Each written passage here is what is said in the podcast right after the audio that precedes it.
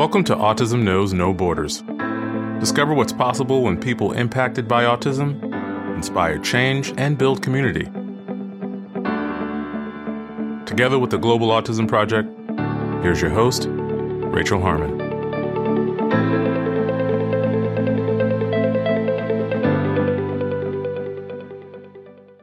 Hello, everyone. Our guests today are two members of our Global Autism Project family, Cassie Harden Scott and Russell Hornig Rohan, or Rusty for short. Cassie and Rusty have been involved with the Global Autism Project for over six years. Both of them began as volunteers on SkillCorps trips to several of our partner sites, including Centro ACAP in the Dominican Republic, which you may remember from episode 20. SkillCorps is an opportunity for self advocates and professionals to visit autism centers around the world, working directly with their local teachers and therapists while providing sustainable training. If you'd like to know more about our SkillCorps volunteer program, please listen to episodes 4 and 17, featuring roundtable discussions with a few other members of our community. Over time, Cassie and Rusty each stepped into roles related to outreach and advocacy. Cassie is currently our Director of Outreach and works closely with our partners to help spread autism awareness and acceptance in their communities. Rusty is an autism self advocate as well as a polyglot whose impressive abilities have helped his teams cross language barriers while abroad. In today's conversation, Cassie and Rusty share how they got involved with the organization and why they're passionate about its mission. They also reminisce about trip highlights and recount fun stories from when they were working together at our office in Brooklyn, New York. We discuss some of the different outreach initiatives that can be carried out, from supporting parents and professionals to giving presentations at universities. Stay tuned until the end of the episode to hear about ways to engage in advocacy work from your own home. In this episode, discover what's possible when community outreach begins with empowerment. For more information about our work, please visit globalautismproject.org. And now I present you Cassie Harden Scott and Russell Hornig Rohan. Hello, Cassie and Rusty. Welcome to Autism Knows No Borders. Thank you for being here. Thank you so much, Rachel. Pleasure to have you on this podcast. Thanks so much for having us, Rachel. You've both been requested by our listeners to be guests on the show. A lot of our SkillCorps alumni have met you both, either at orientation or at least seen you around the office, so they'll be happy to hear from you. Let's start with some brief introductions. Please share how you got involved with the Global Autism Project and what different roles you've had in the organization since then. Cassie, do you want to start us off? Sure. I started with the Global Autism Project in 2013 when I applied to be a SkillCorps member. Back then, I think there were under 50 people that had ever been a part of the program, which at the time I thought that was huge. So I applied in October, got accepted, I think in November, and then I fundraised for quite some time and then traveled in July the next year. I was supposed to go to Indonesia. I instead was sent to India, which amazingly kind of shaped the future of my life, that kind of accidental shift in where I was supposed to go.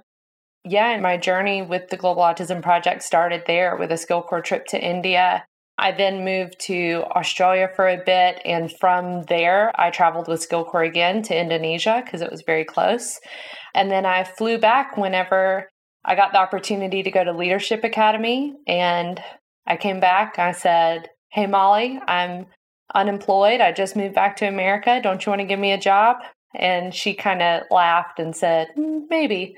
and then a couple months later, she really needed someone to travel again and be a trip leader. And be a trip leader over and over and over again. So I said, Hey, that's me. And she offered me the spot to kind of step in and be a almost full time SkillCorps trip leader. I was going on a trip every few weeks to one of our partner sites. Wow. And at the time, we had four partner sites.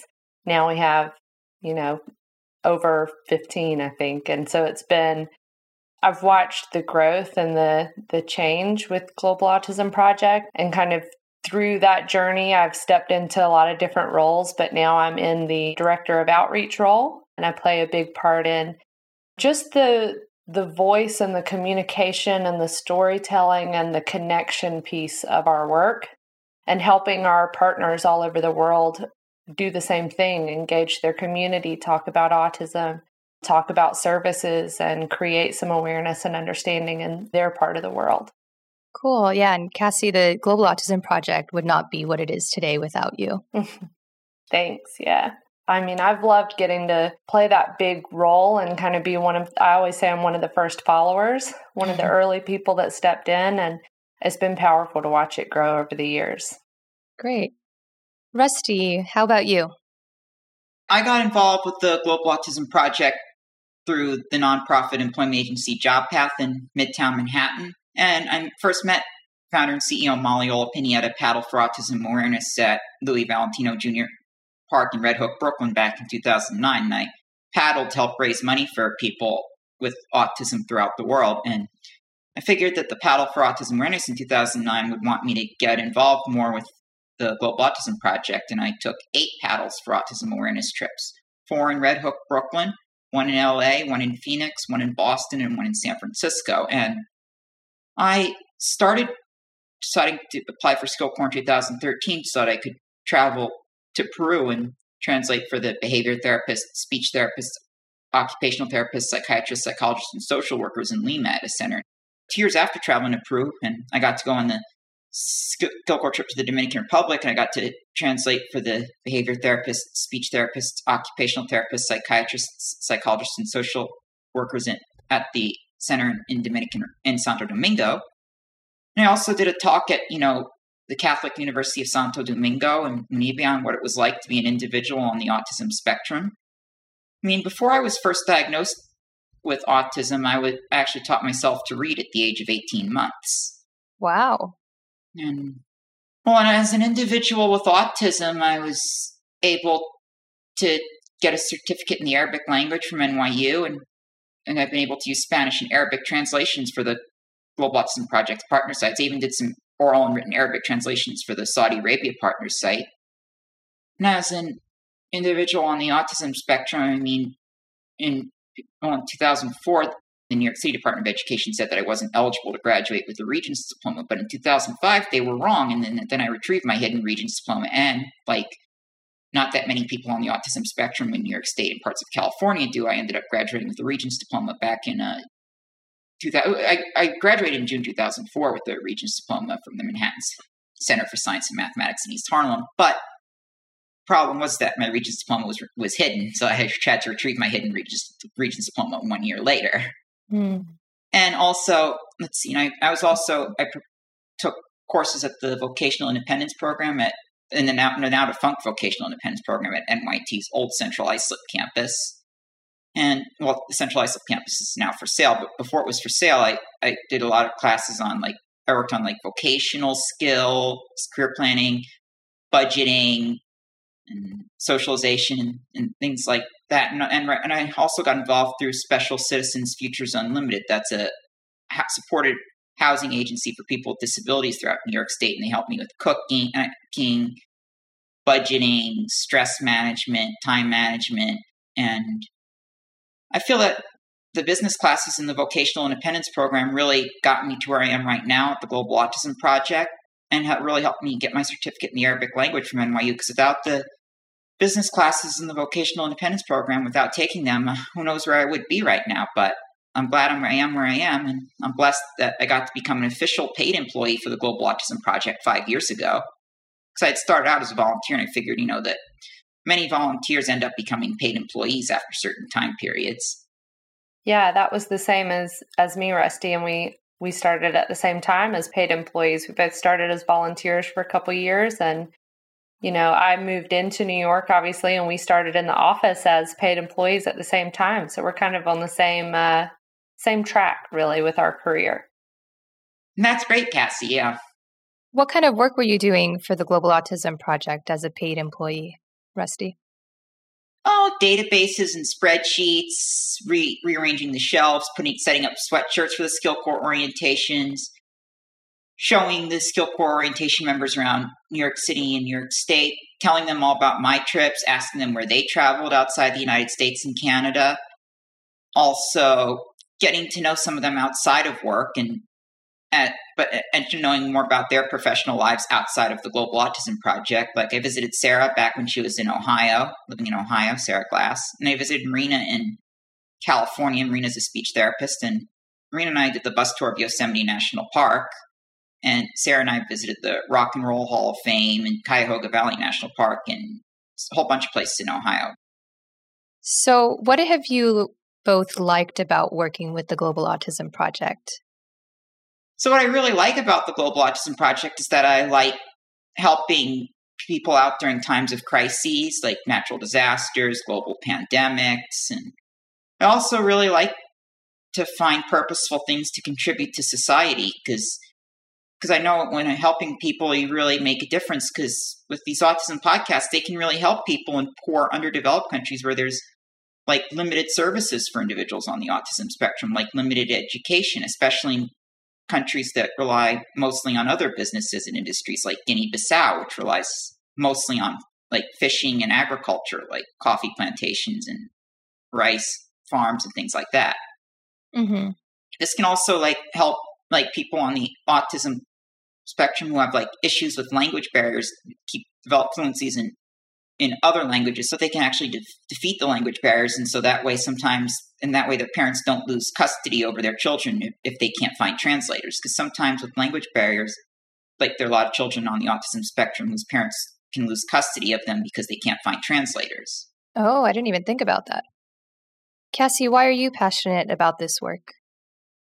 There's so much to be passionate about in this work. You know, I think for me, it boils down to kind of two things the people, just the global community of people that are a part of this this work from half my colleagues with autism to the partners we work with around the world that are some of the first and only advocates in their community.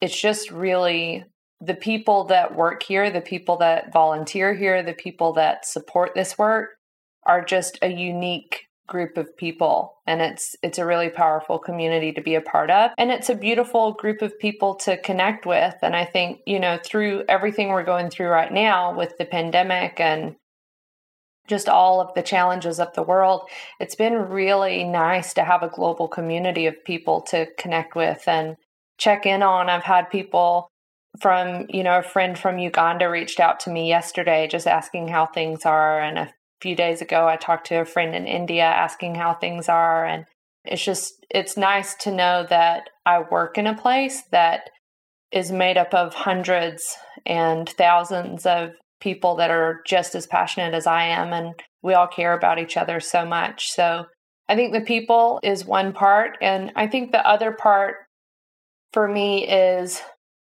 the scale of impact. I think you know, for Rusty and I, Rusty plays a big role in kind of helping me with the event planning side of things from, you know, rolling sweatshirts. He and I are back there rolling sweatshirts before orientation and setting out snacks and filling up water bottles and things that could seemingly be meaningless projects and tasks that we do three times a year. And it's not necessarily the most exciting work on those days, but we're there's a whole group of us back there doing it. We know at the end of the day those water bottles are for skill corps members who are going out into the world to provide training and support and empower parents and engage in conversations that have to be had out in the world and we may be feeding them snacks for those 2 days but it's we know the impact we're making in every every minute of the work that we're doing and I think that's that's something you can't get everywhere. Mm-hmm. We get it at the Global Autism Project. Yeah, you were both working at our Brooklyn office. Well, Cassie until you moved to South Carolina last year, and Rusty until we had to close the office in March due to the pandemic. Could you share some fun stories about office life when you were both still there? Oh, Cassie, like with office life, we would we would celebrate birthdays we would put like decorations all the way up on the ceilings and decorations all the way from like top to bottom, side to side. Oh, it's for everyone's birthday too. We'd get to a point yeah, we had so many people that started working. Our team grew. It used to be kind of like me, Molly, Rusty, a handful of other people, and and then our team grew. We had big groups of interns, and then we started having to do monthly birthday celebrations because we had so many so many people. So your role, I guess, mainly Rusty was like playing the music and picking out kind of the theme for the party, right? Yeah, sure, sure was Cassie. Yeah, Th- those days were definitely helpful. That was def- those are moments were de- are definitely worth reliving, and they're definitely helpful too. Yeah, they're definitely helpful moments. Yeah, I know it was so much fun. We took birthdays very seriously. We still do. We've had some Zoom birthday parties since since all of this has happened. And yeah, Rusty, you did the music that day, so we all played our roles. I think everyone had a a different thing that they had to do for the birthdays and I often did the decorating and and rounding everybody up. So birthday parties were were a ton of fun in the office. Birthday bonanza, right? Yeah, it's a birthday bonanza. Yeah. right. So we took those pretty serious and then if people had a big one we may even go out and go to Shake Shack or somewhere somewhere walk a few blocks down get ice cream. I think that's another thing that comes to mind is for the people listening, I don't know if this is public knowledge, but Molly, our founder and CEO, eats more ice cream than any person I've ever known to, to eat ice cream. I will second that because she's eaten it when it's been freezing cold too, when we were in Long Island. Yes. And sometimes we would go over and they would give out free ice cream if the temperature was below freezing. And she was like we have to go get ice cream today. Um, but she would come out of her office and say everybody stop what you're doing stop what you're doing. What are you working on? We're going to get ice cream. And we'd all as i mean all the interns everybody working you'd finish whatever it was you were doing and we'd go walk a block down and go get ice cream and sit on the roof or sit there together and just kind of have an ice cream break. That was a really fun part of office life. Yeah I liked going to Ample Hills Creamery ice cream. It was wonderful when we went, Cassie, after the successful skill corps orientations. Mm-hmm. Yeah. So let's talk about your skill corps experiences. Cassie, you've led a ton of trips. Have you actually counted? Do you know the number? I had count at one point, and I think Rusty, you actually helped me count up at one point, but I know it's over 18. Wow. Yeah. And then we kind of stopped counting at that mm-hmm. point. So, yeah, it's been a lot. So, Cassie, how has your leadership style evolved over those 18 trips?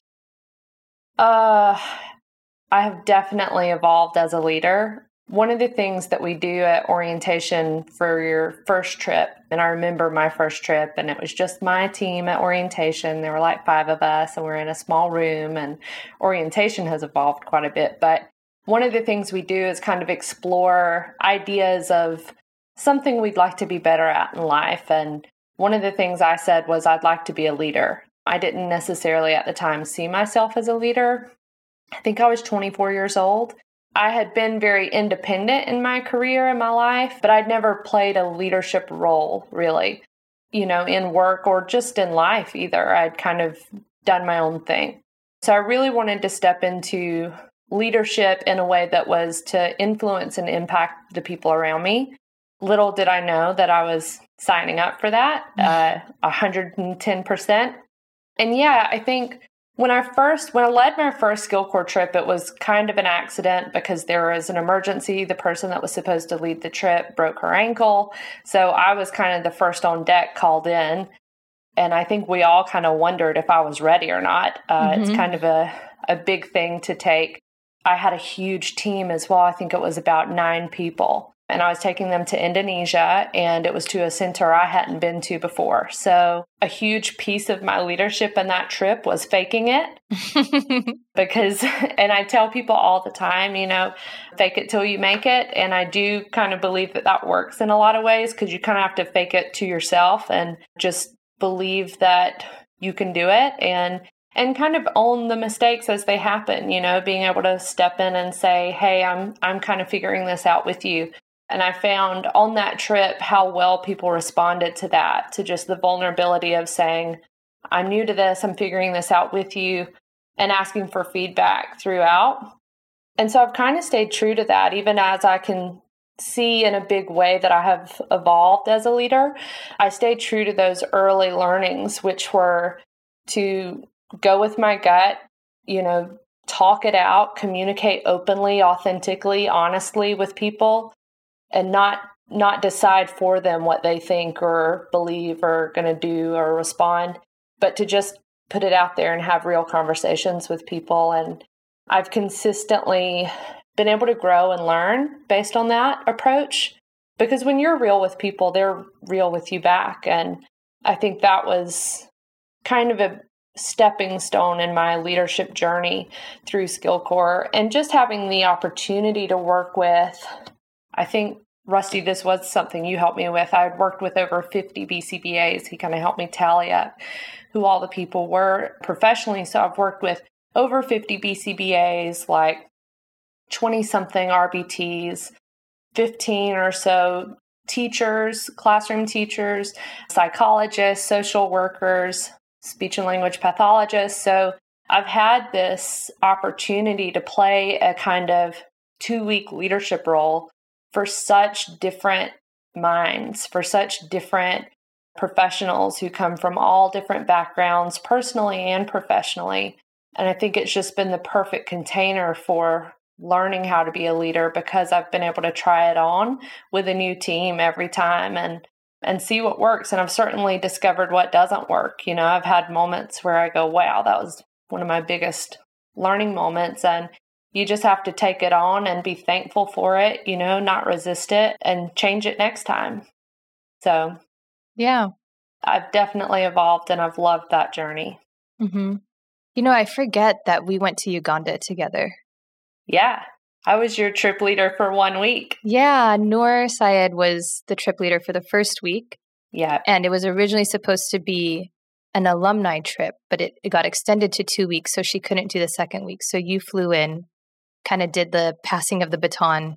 Yeah. And that was really cool for me to have you be on that trip because you had such a leadership role in the organization. So you were able to, I think, give the team more insight into the workings of the gears and how they turn and everything and why we do this and what to think about and what to look for. And I remember our one on one that we had in the office and you were like, So, how do you want to stay involved? and I was like, Well, maybe I want to do Leadership Academy.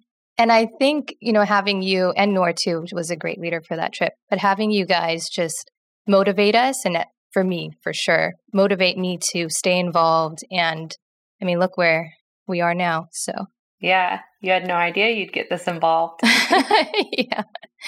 Right. Awesome. So, Rusty, you mentioned that you've been to Peru and the Dominican Republic. So, what was it like for you to travel with the team as a self advocate? It was wonderful and helpful because I got to use my knowledge of the Spanish language. And it's also wonderful because I got to, in addition to not only working, but to do some sightseeing as well. Like in the Dominican Republic, I saw the Chocolate Museum and its old colonial area and also the tallest waterfall in the Dominican Republic and went horseback riding on its trails. And it was beautiful in the Dominican Republic. Peru, of course, I even got I got to see a lot of downtown Lima, sunset over the Pacific Ocean, walk walk near its beaches.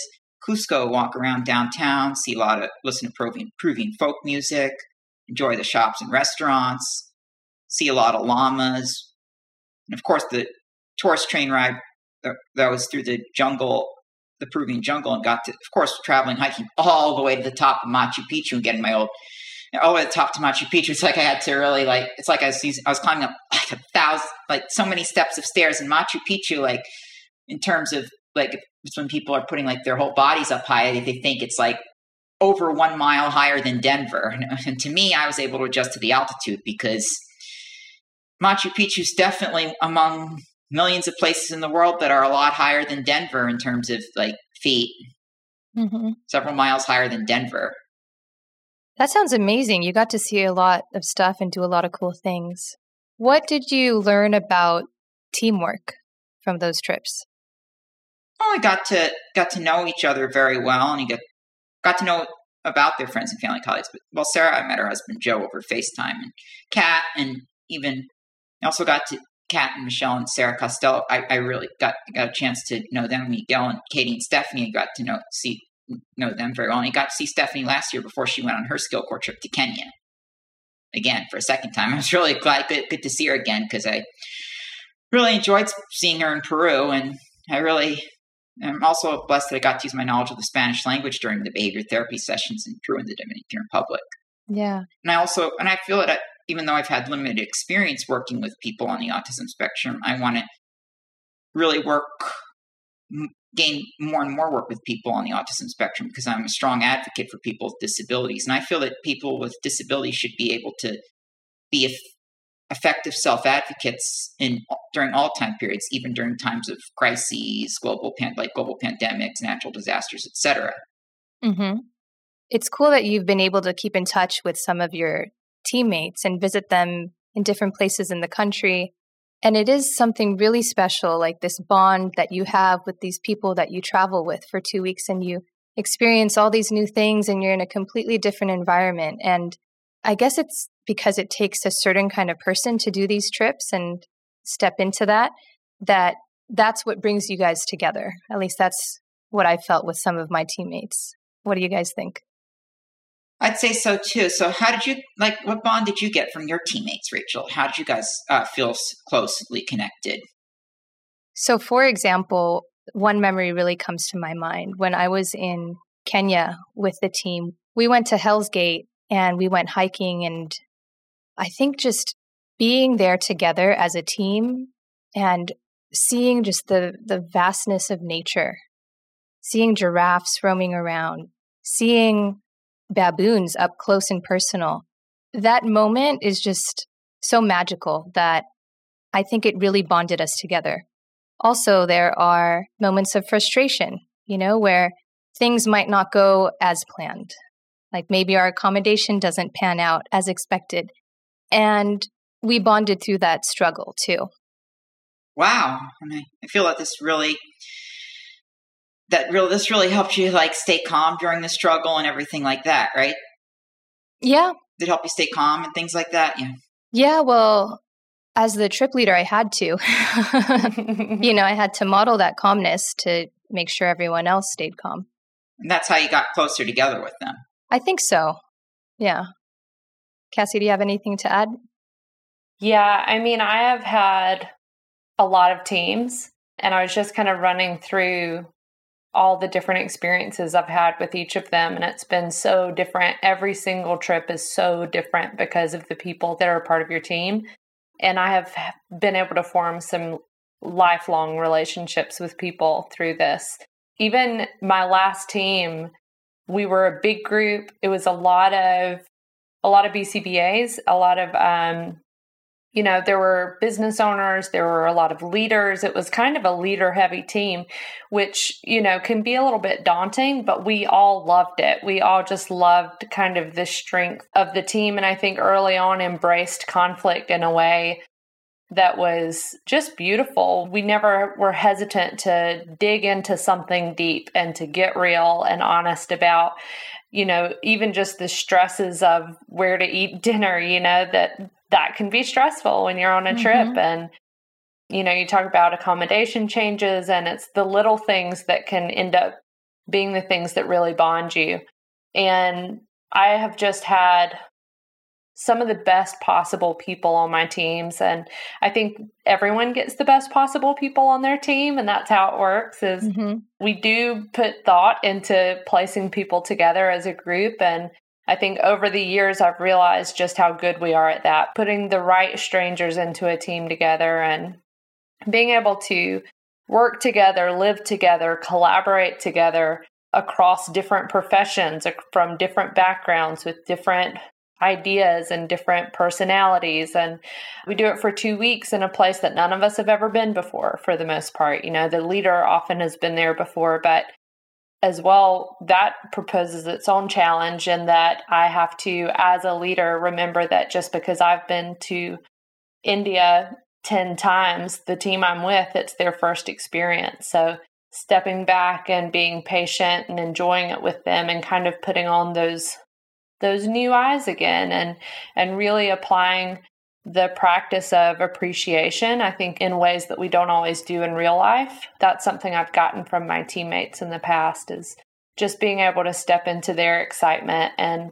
remember what it's like to experience something new. And I try to keep that mindset and that that practice alive in my work and in my relationships at home, you know. Mm-hmm. Imagine it being new again and and really put effort into letting it be new again. Yeah. Rusty, what have you learned about yourself from doing skill corps trips? Uh, that I'm really a strong advocate for people on the autism spectrum, and that I'm capable of helping the people on the autism spectrum who can't really do much. Like, mm-hmm.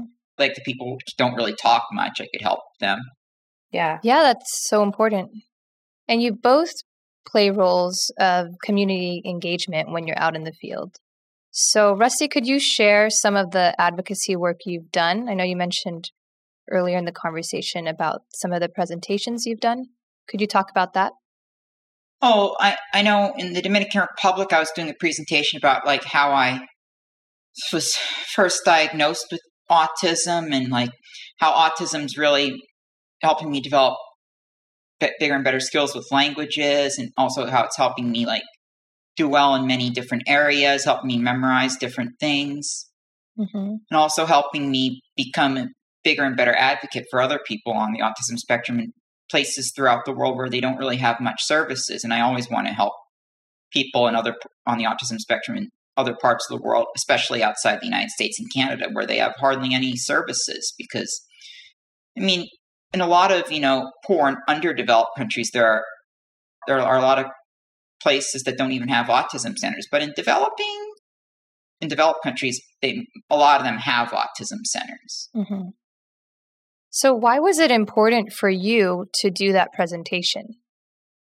Oh, just to show how much I got involved in, in like outreaching and networking towards all the people in the Dominican Republic on the autism spectrum, helping make sure that the people get all the services they need throughout the country, not just in Santo Domingo, but in the entire country slash island. Mm-hmm. What was it like for you to be in a place where a lot of the locals maybe haven't even met a self advocate before? It was pretty interesting because they got to know more about how I got involved with Global Autism Project, how I'm grateful for my work, and how I feel that my work's really making a difference for people around the world. Mm-hmm. And you did that presentation in Spanish, right? First, I had to start out with, or first, I did it from English to Spanish, but that translated it, yes. Okay, so you did it in both. Yeah, both languages, yes. Wow. So, Rusty, how many languages do you speak? I'd say fluently I speak English, Spanish, and Arabic, but I can speak some some other languages like I know a little sign language, I know a little Japanese, a little German, a little Mandarin, a little French, little a little bit little bits and pieces of some African languages like Wolof and Yoruba, some Bahasa Indonesian, some Dutch, and some Czech, a little Russian, but I want to keep working more and more on my languages to, to, to develop bigger and better fluencies because I'd rather keep and gain my fluencies in, in languages than lose them. That's so impressive. Do you take proper lessons or do you just study on your own? Uh, Spanish I learned it in schools, in school, yeah, in middle school and high school. Arabic I learned at the NYU School of Continuing Professional Studies. Arabic was a it was the certificate in the language, and it's right there, framed up. It's framed on top of my bookshelf, I'm not on the on the area where I'm sitting right now, and it's I got it six years ago, and and 2012 was when I started, and, I even got to go on a field trip with my Arabic professor and my classmates to an Arab community in Paterson, New Jersey, and got to see what Arabic markets look like in the Middle East. And they have a lot of, you know, like water pipes. They have a lot of, um, hmm, a lot of like sculptures. And They have a lot of signs written up uh, in Arabic all over the place. They have a lot of like musicians. They have people like standing up on ladders, putting decorations in Arabic and things like that. I even got to see my Arabic professor perform at um, Lincoln Center, and he played the oud. That's a instrument that's played throughout in Egypt and Syria and throughout most of the Middle East. Yeah, so knowing all these languages is such a huge asset when you travel around the world. Yeah, and I and I can't wait to travel around the world long after the annoying coronavirus is over and done with. Yeah, we all do. Cassie, could you tell us some examples of the outreach initiatives you've done while in country? Sure. So I've helped get speaking engagements uh, put together for the self advocates that do travel with SkillCorps. So we've had a number of autistic self advocates travel with us. And it's important for us when they're in country that a role that they get to play is to speak to the community and kind of show and invite other self advocates that, you know, especially in countries where there's not a big movement of self advocacy, there's often kind of a autism is a hidden thing in a lot of the countries we're working in. So, making sure that the self advocates that travel with us get a platform and get a space in that community to get up and speak. So, I've organized a lot of that, helped kind of find the right people, the right places, and then help the center organize the community to make sure that people are there, to make sure that students are there, parents are there, news outlets, press conferences, try to get as much kind of awareness around it, make sure that people are showing up not to hear us, Western, you know, service providers speaking, but they're there to hear the voices of the autistic community and really just kind of emphasize the opportunity for other autistic people in that community to get out and do similar things in the future. Other things I've done is work with our partners to develop kind of fundraising initiatives, getting out into the community, even surveys, you know, asking the general public, what is autism? Have you heard of this? Do you know anyone in your community that may have autism? Are they getting access to services? And being able to provide some information back to the people that are interested, that have never heard of it, kind of gives us a starting point to see what that community even needs at that point. Should we be talking about services or should we be talking about autism in general? Because there are kids and adults in that community who have autism that it's gone unnoticed, undiagnosed, and just trying to work together to make sure that the community can can have some systems in place. We've worked with doctors doing this a similar thing, you know, doctors that are diagnosing in the community oftentimes we'll give a child a diagnosis and then they don't know what's next. The doctor doesn't even have advice on what's next. So, what happens after a diagnosis as far as support and for the person and for the family? So, we've worked quite a bit on that kind of stuff. We've developed fun awareness events, again, in places where awareness is still very much key, and then kind of shifting that story over the years into an acceptance story as well. So, our partners in Kenya, Pooja has done a fantastic job of running a World Autism Awareness Day event in Nairobi. It started really small and now it's quite huge. There's tons of people that show up every year for it.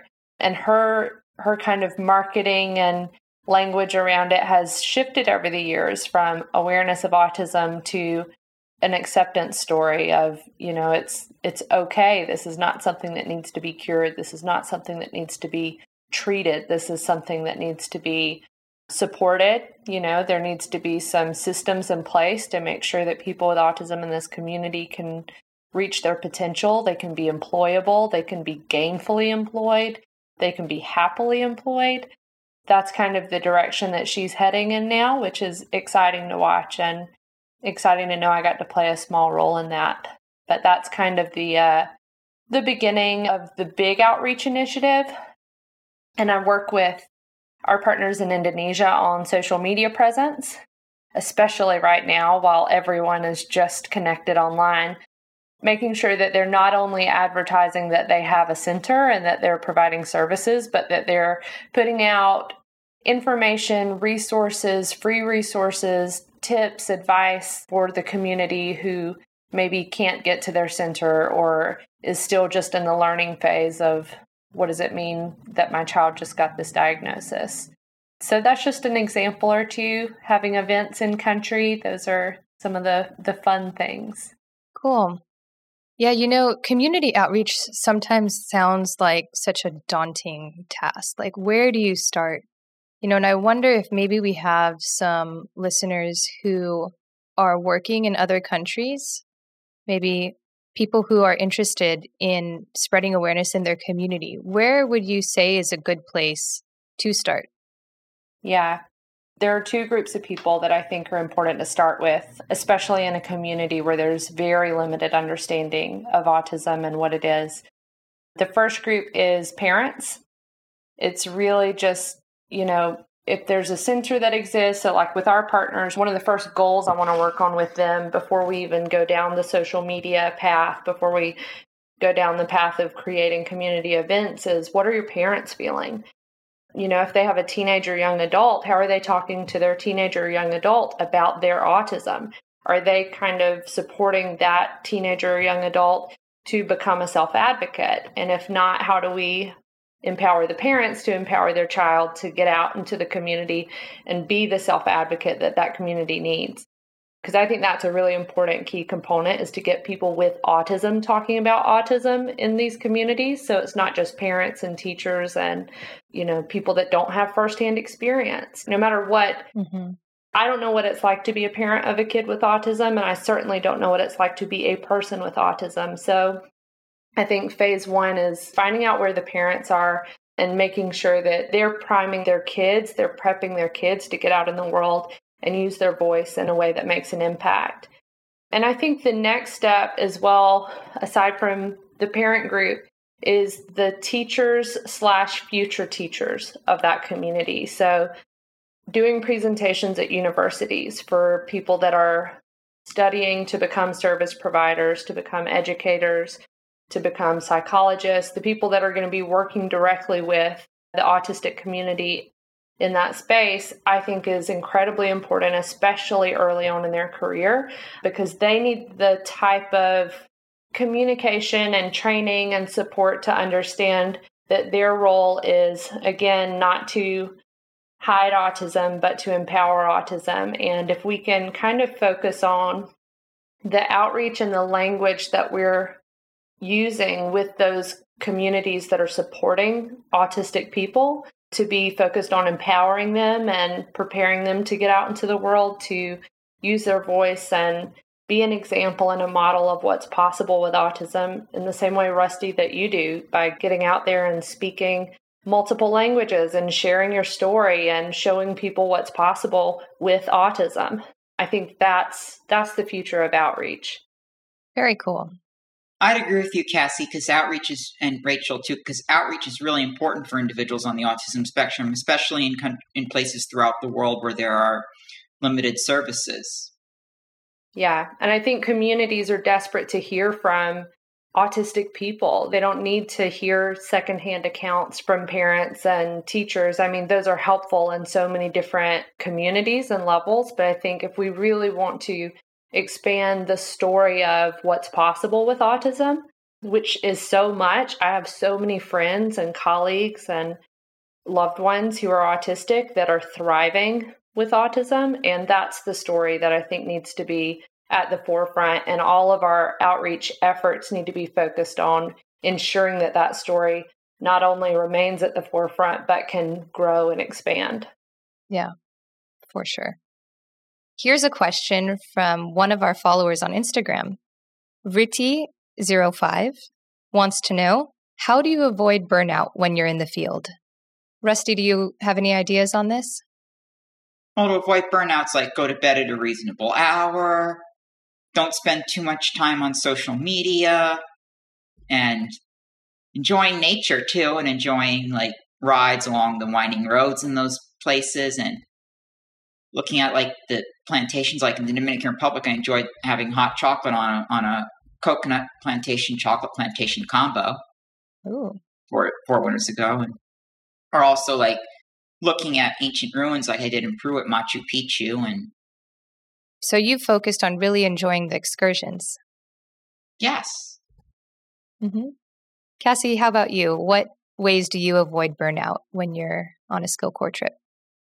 Yeah, I mean, I agree with Rusty completely in that staying off of social media a bit, it's important to allow yourself to be present and allow yourself to really appreciate the experience you're having. In the moment, two weeks can feel like forever, but then you open your eyes and it's gone. So I think really focusing on being present. And there's a couple of ways to do that. And I, I tell all the people I work with, you know, some of the best ways to do it is to really unplug for a minute, step away from all the things that are connecting you back to home or back to the people that you may be missing, back to even work, you know, missing missing your emails. That's something that can can really detach you from what's happening and add to your burnout. So, stepping away from that and stepping into a space that is full of passion. We talk a little bit about going to your passion station and refilling. Yeah. You will run out of fuel. You'll feel like the most passionate person on the planet when you're on the airplane on your way over there. And then by like day three, you're all out of it. You're like, get me home. I'm exhausted. because it does, it uses up passion as something that has to be kind of watered and nourished and refueled. And you have to kind of revisit those moments that create the passion within you. And for me, in a lot of ways, that means going to sit on the steps at the basketball court at Sorum in India and just kind of watching the adult class play basketball and they all come say hey and give me a high five and just kind of appreciate my being there as a spectator and I get to enjoy being a you know their audience the person cheering for them and just being able to do that kind of stuff resets me brings me back to a place of this is why I'm here. This is why, you know, this morning may have been challenging, but it's all worth it because I know that the little kids are going to grow up into independent adults who are playing basketball with their peers and feel empowered and can go out and get on their own taxi to get home. You know, that's that's what everybody wants at the end of the day and my bad morning is contributing to that. And so I get to choose if I want to make it a bad or a a learning moment morning. So um, just going back to that's my advice, I guess, is to find that space that can refuel your passion station and and get into it. Yeah. So thanks for that excellent question, Riti. And just a reminder for our listeners, you can follow us on Instagram at Autism Podcast to stay up to date on future guests and possibly submit a question or topic that you'd like us to discuss. Back to your skill corps trips. What was a moment from one of your trips that surprised, inspired, or moved you? A moment on a skill corps trip that that surprised me was going swimming underneath the tallest waterfall in the Dominican Republic because I had never gone swimming underneath tall waterfalls before. Wow, what was that like? It was the water was cold, but you know it was still relaxing from the hot weather the weather was nice and hot and it was a good escape from the cold weather of New York City. Mm-hmm. And also, the thing that really inspired me in Peru was seeing llamas actually at the Machu Picchu in front of the ruins because because in a lot of ancient fortress city ruins throughout the world, there aren't really that many animal other animal there aren't really other animals in front of the places besides humans. Peru is an exception to that kind. Of, was one of many exceptions. So that was that was inspiring. Yeah, that sounds like a really special moment in a carnival festival where Miguel and Stephanie and Katie and I all had water balloon fights. Water balloon fights? That sounds fun. in Carnival and Peru, people actually have water balloon fights. Mm-hmm. And there are also there's some people spraying like, and there are also people like using the spray guns where they had to, you know, mm-hmm. with spraying all this decorations all around the place. Cool. Cassie, what about you? I had a moment. There have been, I mean, countless moments that I felt surprised, inspired, and moved. Anytime I'm on the phone with or in the presence of our partners, they're just the best people. But the first time I ever went to China, we went for a discovery trip, which was just three days of basically fly out to China, meet the potential partner, see if the school is a fit. And it was. It was a huge, beautiful school in Nanchang, led by this powerful force of a mother, uh, Miss Chung. And her son is a young adult. He's very independent, autistic young man, and works at the school, runs kind of all the errands, basically makes that school run aside from her. And she organized a parent meeting where over 100 parents showed up. And she wanted us to kind of introduce ourselves and tell our story. And one of my biggest focuses in outreach, especially when I'm at a partner site and especially a new partner site, is to make sure that I am not the central focus of the story, to kind of step into the to the back a bit. And I asked Miss Chung to please step up and tell her story. And she didn't speak any English, so I had no idea what she was saying. But by the end, she had everyone that didn't speak Chinese in tears, mm. just with with the magic of her story. And it was just incredibly powerful to watch. And later, I was like, "What? What were you saying?" Like I could just feel the energy from the from the room of people kind of crying and cheering and feeling so connected to her story. And at the end, I asked one of the translators, like, what was she saying? And they said that she was explaining for the first time ever that she is a mother of a child with autism. Wow. And I thought, did the parents not not know that? Like he works here, he's here, and they just had never publicly talked about it. And it was a big, huge moment, I think, for for that community and for the parents to identify with her in that way and for her to be able to say, you know, I started this school because of this. I didn't want you to come here just because I'm a parent. I wanted you to come here because you believe in it. So it's just this really beautiful message. And, you know, for that's not the first time Miss Chung has made made all of us cry when we have no idea what it is that she's saying. There's just something about her delivery. But it was that was a a really amazing moment to be a part of and to watch and to see you know, this is just the beginning of this partnership. We're on like day two with that at that point, and I just got so excited for the for the future partners that we haven't met yet, and the many Miss Chungs out there in the world that are ready to mobilize their community and ready to really stand up as powerful leaders and advocates in this movement and that she's there to be a leader for those people so it's it was a beautiful moment yeah for them to feel that they're not alone and just supported by each other all together. Yeah. And that any parent can step into that role. You know, she's had government policy change in China for getting autism services available, getting funding for it. So she was kind of on this pedestal as this great person that did great things for the autistic community. But it wasn't until that moment that I think all the parents realized, oh, she's just a parent as well. Like she started this because she's a parent. And then being able to identify, I'm just a parent. What what can I do here? Like what's possible for me here in this space? Mm-hmm. This is really interesting.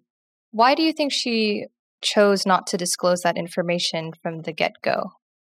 She told me because I was very curious about that she said she didn't want people to think that the school was less worthy because it was led by a parent. She wanted to be the professional the teacher that she was. She she had certifications and everything as a teacher, but she said that once people learn you're a parent, that's all they hear. Oh, interesting. Yeah, and that she would have lost her kind of professional clout if she had led with being a parent. So she'd waited years before telling them that she was a parent. That's really fascinating. Also, looking at like a cultural context of why why that was important to her. Right. You know, like in the US maybe that might be the first thing that a parent would say if they're trying to start a business or a group or you know, it's like, "Hey, I have skin in the game too. Like, you can trust me. Right.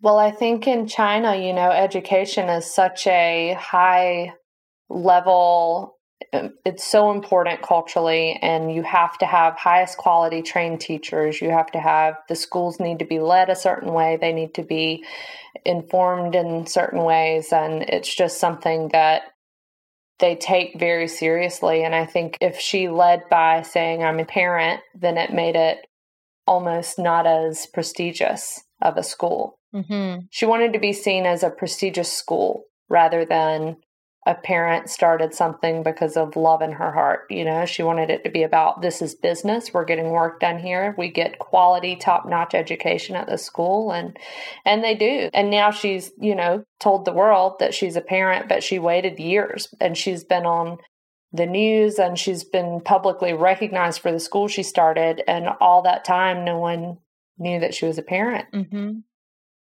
all right guys let's close with one last question you know right now it's uncertain when we'll be able to travel again and a lot of our skill corps alumni are kind of itching to get back in the field and see our partners travel again and also we have new skill corps members who were supposed to travel this year for the first time who might be feeling disappointed because their trip was postponed. So, what advice would you give them to continue advocacy work from where they are? Rusty, do you want to start this one? To continue advocacy work, they could like set up a fundraiser to help donate to save the autism centers because we want them to stay in the Global Autism Project and all of its international partner sites to stay, stay in existence for very long time periods, even later on into the future. Partner Relief Fund, it's, it's like to help our partner sites in like Africa and all, the places that are affected where there aren't really rem- many remote services, and it's going to help you know people around the world. Could perhaps help people provide remote services in places where they where they can provide easily, or to provide remote services in countries where, throughout the world where they can't provide remote services that easily. Mm-hmm. I know everybody here at the Global Autism Project wants to find purposeful things to contribute to society and help other people. Yeah, right. And just to add that money will go directly to the partners and help pay for some materials or even in some cases rent to keep them afloat during these difficult times. Well, it can also help people pay for the rent, not necessarily for the centers, but for to have roofs roofs over their head at their houses and also for their groceries and their support and things like that. Yeah, eventually, right? Because if the money is going to help pay for therapy and pay the therapists out, then they're using that for their own livelihood. Yeah and it can help people with their livelihoods and help everybody get help all the businesses and industries get back up and running again and help us develop a good sense of normalcy and figuring out what the new cultural etiquettes could be among other things. Mm-hmm. i'll post a link to that partner relief fund in case any of our listeners want to donate as well. Cassie what advice would you give them to continue advocacy work from where they are? I mean, I have gone through my own transition of feeling slightly disconnected from the community that I've been so deeply in for six years now. And some of the things that are helping is listening to this podcast, actually, um, getting to hear from our partners and learn a little bit more about just what's happening around the world for everyone. I've gotten a few different ideas and felt inspired by a number of the people you've interviewed, Rachel there was a podcast episode with Crystal and Brandy, and they were talking about action you could take to help diversify the field of ABA. And I got so many ideas, wrote it all down, texted Brandy. So mm-hmm. I think my advice is kind of to stay engaged and to read the stuff that we are sharing, read the stuff that others are sharing, connect with organizations you care about, you know, in addition to the Global Autism Project. If you want to stay involved and get involved with helping our partners. Like Rusty said, the first step is getting involved with the Partner Relief Fund because they are completely dependent on that right now. We're giving 100% of the money raised for that to our partners to pay rent, pay their Wi Fi, pay for laptops so that they can provide at home services for the kids that can't come into the center. So that's kind of one step.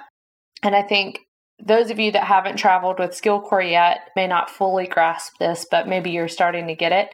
We are a community of dreamers and visionaries and action takers. And I think step into whatever role you feel like you could play here and come up with a big idea and dream big and pitch your vision to any of us. You know, put it in the comments on this podcast, go on Instagram, go on Facebook, message us, email us. I think that's something that we never ignore around here. People bring wild ideas to the table and we say, that sounds awesome.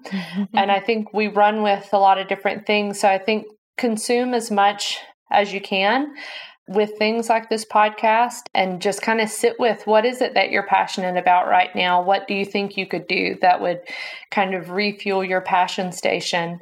So that you're not sitting waiting for your trip for however long you may have to wait, but that you can be a part of this community now and you can make the impact you want to make now. Yeah, great. Okay, guys, thank you so much for your time. And I really appreciate your willingness to share your stories with us. Thanks so much. Oh, you're very welcome, Rachel. This was so this was such a wonderful moment. Thanks for all the great time and effort you put in. I've been listening to some of the older podcasts and they're just really entertaining. They can keep me calm during the stressful time. And I like podcasts because they can keep me happy and everything. And Yeah. Yeah. And not stressing out as easily and help me sleep better and things like that. And really show how much progress we've been really helping, we've been making in, in terms of helping out each other. Yeah. I agree, Rusty. I've been listening to a lot of podcasts, but it has definitely helped me stay calm. So thank you so much, Rachel. It's been amazing. Thanks for having me. Yeah. Thanks for being a part of it. Thanks for tuning in to Autism Knows No Borders. At the Global Autism Project, we envision a world where all people with autism can reach their full potential no matter where they live. This includes having access to learning, developing meaningful relationships, and becoming gainfully and happily employed. As Cassie mentioned, the first step in autism outreach and advocacy is crucial. We encourage parents to empower their children and teenagers to become self advocates in their communities. In order to break stigmas and counter stereotypes, it's essential for firsthand experiences to be heard. Like Rusty, self advocates can present before college students who will eventually become service providers. Communities can better support their members if they're aware of what their specific needs are. The more autism is talked about and the more it's normalized, the higher the likelihood that individuals with autism will reach their full potential. By educating, training, and inspiring, together we can expand the story of what's possible for people with autism. Thanks for listening. Take care. Tune in each week for engaging conversations of how people across the globe are inspiring change and building community. You've been listening to Autism Knows No Borders, brought to you by the Global Autism Project. You can find Rachel's notes for this episode and learn more about today's guests at autismknowsnoborders.com. If you enjoyed this episode, please subscribe to the show on iTunes or wherever you get your podcasts. By doing so, You'll be helping us increase awareness and acceptance of autism around the world.